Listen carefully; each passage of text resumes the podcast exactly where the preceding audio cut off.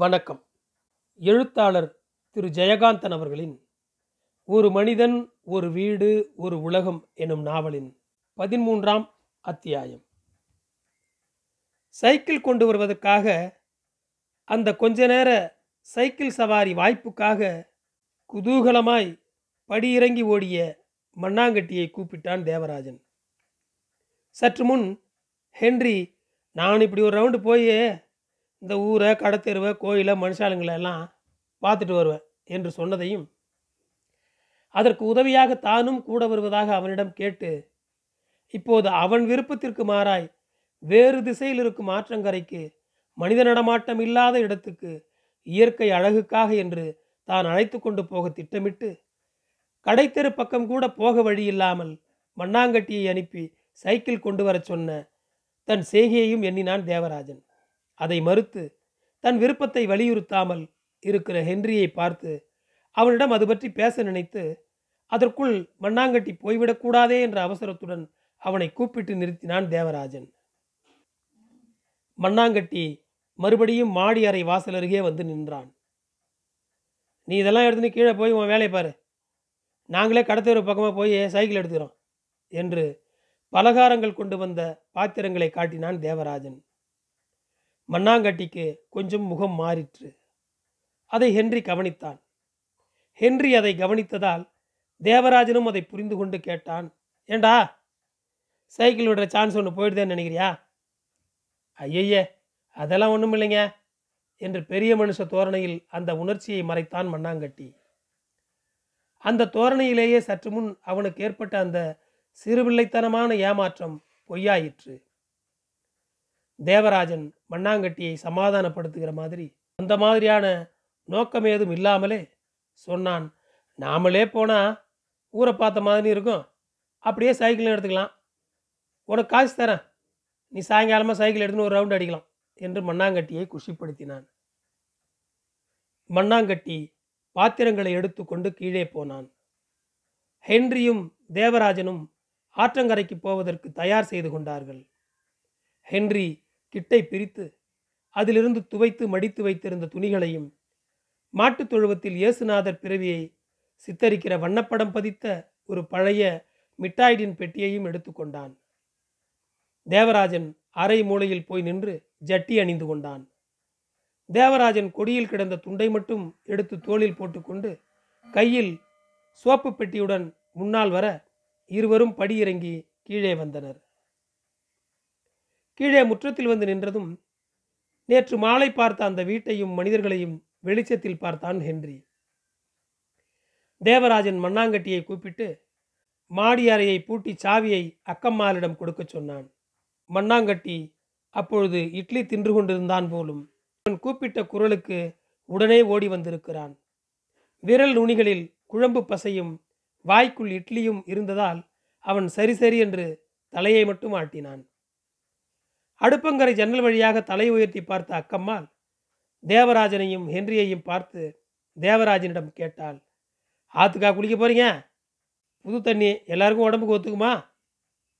எனக்கு ஒன்றும் பண்ணாதுங்க என்று ஹென்றி அக்கம்மாளிடம் நேருக்கு நேர் பார்த்து பதில் சொன்னான். நேற்று ராத்திரி நீங்கள் பம்பு செட்டுக்கு குளிக்க போனப்போ சொல்லலான்னு நினச்சேன், சுடு தண்ணி போடுறேன்னு என்றாள் அக்கம்மாள். நான் எப்போவுமே பச்சை தண்ணியில் தாங்க குளிப்பேன், ஆனால் ஆற்றுல குளத்துல குளித்து பழக்கம் இல்லை என்றான் ஹென்றி. அப்புறம் எப்படி நீச்சல் மட்டும் அடிக்கிறீங்க என்று கேட்டான் தேவராஜன். நானும் பாப்பாவும் மாதத்துக்கு ஒரு தடவை ஸ்விம்மிங் போவோம், அது மாதிரி நிறைய போயிருக்கிறேன், நீங்கள் சொல்கிற மாதிரி ஓடுற தண்ணியில் விழுந்து நீஞ்சி குளித்ததில்லை, அதனால தானே சொன்னேன், அவங்களுக்கெல்லாம் பழக்கம் இருக்காது, புது தண்ணி வெள்ளம் போகுதோ என்னமோ, ஜாக்கிரதையாக போயிட்டு வாங்க என்று தனது அக்கறை மிகுதியினால் அவர்களுக்கு சிறு குழந்தைகளுக்கு கூறுவது போல் புத்தி கூறினாள் அக்கம்மாள். தேவராஜனும் ஹென்ரியும் புறப்பட்டு வெளியில் வருகிற போது ஹென்றி கிழவரை பார்த்தான். அவர் குளித்து நெற்றியில் திருமண்ணுடன் இடுப்பில் துவைத்த அவரை போலவே பழசாகி நைந்த ஆடை கட்டி சுத்தமாய் உட்கார்ந்திருந்தார். இதையெல்லாம் அவராக செய்து கொள்ளவில்லை என்று பார்க்கும்போதே தெரிந்தது. அவர் கண்களை மூடிக்கொண்டு உட்கார்ந்திருந்தார். முகத்தில் ஒரு உணர்ச்சியும் இல்லை. ஹென்றி அவருக்கு குட் மார்னிங் சொல்ல நினைத்தான். ஆனால் அவரது அமைதியை கலைக்க விரும்பாமல் அதை மனசுக்குள்ளேயே சொல்லி கொண்டான். தேவராஜன் அவரையும் கவனிக்கவில்லை, ஹென்றி அவரை கவனித்ததையும் கவனிக்கவில்லை. இருவரும் தெருவில் இறங்கி நின்றனர். தேவராஜன் வீட்டிற்கு வலதுபுற திசையை காட்டி, நம்ம ஆற்றுக்கு போகிறதுனா இதுதான் வழியே, கடத்தேறு பக்கம் போய் சைக்கிள் எடுத்துக்கிட்டா இதே மாதிரி அந்த பக்கம் இருக்கிற வழியிலே போகலாம், கொஞ்சம் சுத்த, அதனால் என்ன சுத்தலாமே என்று சொன்னான். இருவரும் தெருவில் நடந்தனர். அநேகமாய் எல்லா வீடுகளில் இருந்தும் பெண்களோ சிறுவர்களோ யாரேனும் ஒருவர் இவர்களை பார்த்து ஹென்ரியை பற்றி என்னவோ தங்களுக்குள் பேசி கொண்டார்கள். நேற்று மாலை ஹென்றி இந்த தெருவுக்குள் வரும்பொழுது அவன் எதிரே வந்து சலாம் வைத்து அவன் கையில் இருந்த லெதர் சூட்கேஸை தான் கொண்டு வருவதாக கேட்ட அந்த சிறுவன் ஒரு வீட்டின் திண்ணையில் இடுப்பில் தன் தங்கச்சி குழந்தையை வைத்துக்கொண்டு மேல் சட்டை இல்லாமல் அரை நிக்கருடன் நின்று கொண்டிருந்தான். ஹென்ரியை பார்த்து வாயெல்லாம் பல் தெரிய குட் மார்னிங் சார் என்று ஓடி வந்தான். ஹென்றி இரண்டு கரங்களையும் கூப்பி அவனை வணங்கினான். அந்த நேரத்துக்குள்ளாக அந்த சிறுவன் இடுப்பு குழந்தையுடன் அவன் எதிரே வந்து நின்று, இதான் சார் எங்கள் வீடு, எங்கள் வீட்டுக்கு வாங்க சார் என்று கெஞ்சினான். ரொம்ப தேங்க்ஸ், இன்னொரு சமயம் வரேன், உன் பேருண்ணா? என் பேர் ஹென்றி என்று சொல்லிக்கொண்டே அவன் இடுப்பில் இருந்த குழந்தையை பார்த்து சிரித்து அந்த குழந்தையின் கன்னத்தை விரலால் ஸ்பரிசித்து பார்த்தான் ஹென்றி. அந்த குழந்தை திடீரென்று ஏனோ அழ ஆரம்பித்தது. குழந்தை அழுவுது, உள்ளே தூக்கிட்டு போ, இவர் இங்கே தான் இருக்க போகிறாரு என்று சொல்லி தேவராஜன் அவனை அனுப்பும்போது, என் பேர் குமார் சார் என்று போகிற அவசரத்தில் தன்னை அறிமுகப்படுத்தி கொண்டு வீட்டுக்கு போனான் அவன். குழந்தை அழுகிற சத்தம் கேட்டு பளீரென்று கண்ணை பறிக்கிற நீல புடவை உடுத்திய ஒரு பெண், குமாரின் தாய், வீட்டினுள்ளிருந்து வெளியே வந்தவள் இவர்களையும் பார்த்தாள். இந்த வீடு தானே தர்மகர்த்தா வீடு என்று சற்று முன் தேவராஜன் கூறிய விவரங்களை சரியாய் நினைவு வைத்து கொண்டு கேட்டான் ஹென்றி. அப்படின்னா இந்த குமார் கனகசபை மூலியாரோட பேரன், ப்ளூ சாரி கட்டிக்கிட்டு வந்தாங்களே அந்த அம்மா அவரோட டாக்டராக இருக்கணும், இல்லாட்டி டாக்டர் இன்லாவாக இருக்கணும். ஆமே ரைட், ரொம்ப கரெக்ட், தர்மகர்த்தா மூலியாரோட பேரன் தான் அவன், அந்த அம்மா மருமகள் தான் என்று சொல்லி கொண்டிருக்கையில் போஸ்ட் ஆஃபீஸும் போஸ்ட் மாஸ்டர் வீடுமான அந்த கடைசி வீட்டு வாசலில் இவர்கள் இருவரும் வீட்டிலிருந்து புறப்படும் போதே பார்த்துவிட்டு இவர்களுக்காகவே காத்து நின்ற Iyer good morning Devarajan sir என்று கூப்பிட்டார். சாதாரணமாக அவர்களுக்கிடையே இந்த மாதிரி பழக்கங்கள் கிடையாது. ஏதாவது காரியம் என்றால் ஒரு வாங்க, உட்காருங்க, பரவாயில்ல, இருக்கட்டுங்க, அதன் பிறகு காரியம் முடிந்ததும் நான் வரேங்க, நல்லதுங்க என்பதுதான் அங்கே நிலவுகிற மரபு. மற்ற சமயங்களில் அவரவர் போக்கில் போவார்கள். ஆனாலும் ஒருவரையொருவர் கவனித்து கொள்ளுவார்கள். கவனித்து கொண்டதை காட்டுவதற்காக ஏதாவது சம்பந்தமில்லாத விஷயத்தை நினைவுபடுத்தி நிறுத்தி வைத்து கொண்டு பேசுவார்கள், விடைபெற்று கொள்வார்கள்.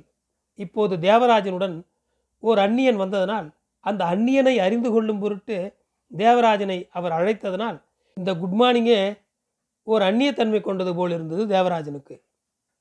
குட் மார்னிங், தேவராஜனும் அதை எதிரொலித்தான். போஸ்ட் ஆஃபீஸ் ஐயர் இவர்களை வரவேற்று வீட்டு திண்ணையில் அமர்த்தி கொள்ள தயாரானவராய் இரண்டு பேரையும் வாங்க வாங்க வாங்க என்று அழைத்தார். தேவராஜன் கொஞ்சம் கராராக நடந்து கொண்டான். கொஞ்சம் வேலையாக போயிட்டுருக்கோம் என்று அவர் சொன்னது அங்கு சற்று நிற்பதை கூட தவிர்ப்பதற்குத்தான். ஐயர் தம் வீட்டிற்கு பக்கத்தில் இருக்கிற அந்த குளத்துக்குத்தான் அவர்கள் குளிக்கப் போகிறார்கள் என்று நினைத்து கொண்டார். குளத்திலே ஜலம் ஒன்றா அவ்வளோ நன்னா இல்லை போல் இருக்கே. அவர் அப்படி நினைத்து கொண்டது தங்களை அவமதிப்பது போல் இருந்தது தேவராஜனுக்கு. அந்த குளத்திலே மனுஷன் குளிப்பானா என்று கொஞ்சம் எரிச்சலாக சொன்னார். கையில் சோப்பு பெட்டியும் டவலுமாக இருக்கிறதை பார்த்ததும் இவர்கள் ஆற்றுக்கு போகிறார்கள் என்ற நினைப்பே ஐயருக்கு தோன்றவில்லை. ஏனெனில் ஆறு இருக்கும் திசையே வேறு. தேவராஜனுக்கும் தாங்கள் ஆற்றுக்கு போகிறோம் என்ற விஷயத்தை அவரிடம் சொல்ல பயமாக இருந்தது. இன்று லீவு நாளாகவும் இருக்கிறது. ஐயரிடம் ஒரு சைக்கிளும் இருக்கிறது. நானும் வருகிறேன் என்று அவரும் கூட புறப்படுவதையோ அல்லது தானாகவே இவர்களுக்கு முன்னால் அங்கே ஆற்றங்கரையில் அவர் போய் நிற்பதையோ அவனால் தடுக்க முடியாதல்லவா? தேவராஜனின் கூட இருக்கிற மனிதரோடு ஏதாவது பேசி என்னவாவது தெரிந்து கொள்ள வேண்டும் என்கிற ஆவலாதி ஐயரின் முகமெல்லாம் மொய்ப்பது தெரிந்தது. இது மாதிரி சமயங்களில்தான் தேவராஜன் இந்த ஊர் மனிதர்களையே வெறுக்கிறான். அவன் முகம் கடுப்பாயிற்று. அறிமுகம் இல்லாமல் இவர்களின் சம்பாஷணையில் தான் கலந்து கொள்ளலாகாது என்ற நாகரிகத்தால் ஹென்றி ஒன்றும் பேசாமல் நின்றிருந்தான். பப்பாவோடு கூட எங்கேயாவது போகும்போது அவன் அப்படித்தான் நிற்பான். என் மகன் ஹென்றி என்று அவர் சொன்ன பிறகுதான் இவன் அவர்களை பார்த்து புன்முறுவல் செய்வான். பப்பாவோடு அப்படி போன அனுபவங்களுக்கு பிறகு அப்படி ஓர் அனுபவம் இப்போது தேவராஜனோடு போகையில் அவனுக்கு ஏற்படுவது போல் இருந்தது. ஆனால் எந்த அறிமுகமும் ஏற்படுவதற்கு முன்னால் அதனை அவன் விரும்பியது கூட இல்லை. எனவே இப்போது தேவராஜனுக்கு பின்னால் அவன் நின்றிருப்பது ஒரு காத்திருப்பு அல்ல. ஆனால் அவன் ஓர் அறிமுகத்துக்கு தயாராகவும் இருந்தான். அந்த பொறுப்பை தேவராஜனிடம் விட்டுவிட்டு எல்லாவற்றையும் போலவே இவர்கள் பேசுவதையும் அவன் வேடிக்கை பார்த்து கொண்டிருந்தான். போயிட்டு அப்புறமா வந்து சந்திக்கிறேன் சார் என்று புறப்பட்ட தேவராஜன் சற்று தயங்கி, இவர் மிஸ்டர் ஹென்றி, பெங்களூர்லேருந்து வந்திருக்கார், எனக்கு சிநேகிதர் என்று சுருக்கமாய் அறிமுகம் செய்துவிட்டு மேலே நடக்க ஆரம்பித்தான். போஸ்ட் ஆஃபீஸ் ஐயர் தன்னை நடராஜன் என்று அறிமுகம் செய்து கொண்டார். இப்போது கொஞ்ச காலமாக அவர் தன் பெயரோடு ஐயரை சேர்த்து கொள்வதில்லை. அவனோடு கைகுலுக்க நினைத்தவர் ஹென்றி கரங்கூப்பி வணங்கியதை பார்த்ததுமே வணக்கம் செய்தார். அவசரமாக போறீங்க போல இருக்க, அப்புறம் பார்க்கலாம், சந்தோஷம். அவர்கள் இருவரும் அந்த தெருவை கடந்து குளத்தங்கரை ஓரமாக நடந்து திரௌபதி அம்மன் கோயில் அருகே வந்தபோது லாரி நின்றிருந்தது. லாரியில் ஆட்கள் லோடு ஏற்றி கொண்டிருந்தார்கள். காஃபி கடையிலிருந்து ரேடியோ பாட்டு அலறி கொண்டிருந்தது. கடைத்தெருவில் கூறு கட்டி வைத்தது மாதிரி மனிதர்கள் நின்று பல ஸ்தாயிகளிலும் பாவங்களிலும் பேசி கொண்டிருந்தார்கள். இப்போதும் திரௌபதி அம்மன் கோயில் திடலில் சில பேர் மேல்வேட்டியால் உடம்பை போர்த்தி கொண்டு பக்கவாட்டில் திரும்பி எச்சில் துப்பிக்கொண்டு காலால் மண்ணை தள்ளி கொண்டு இருந்தார்கள்.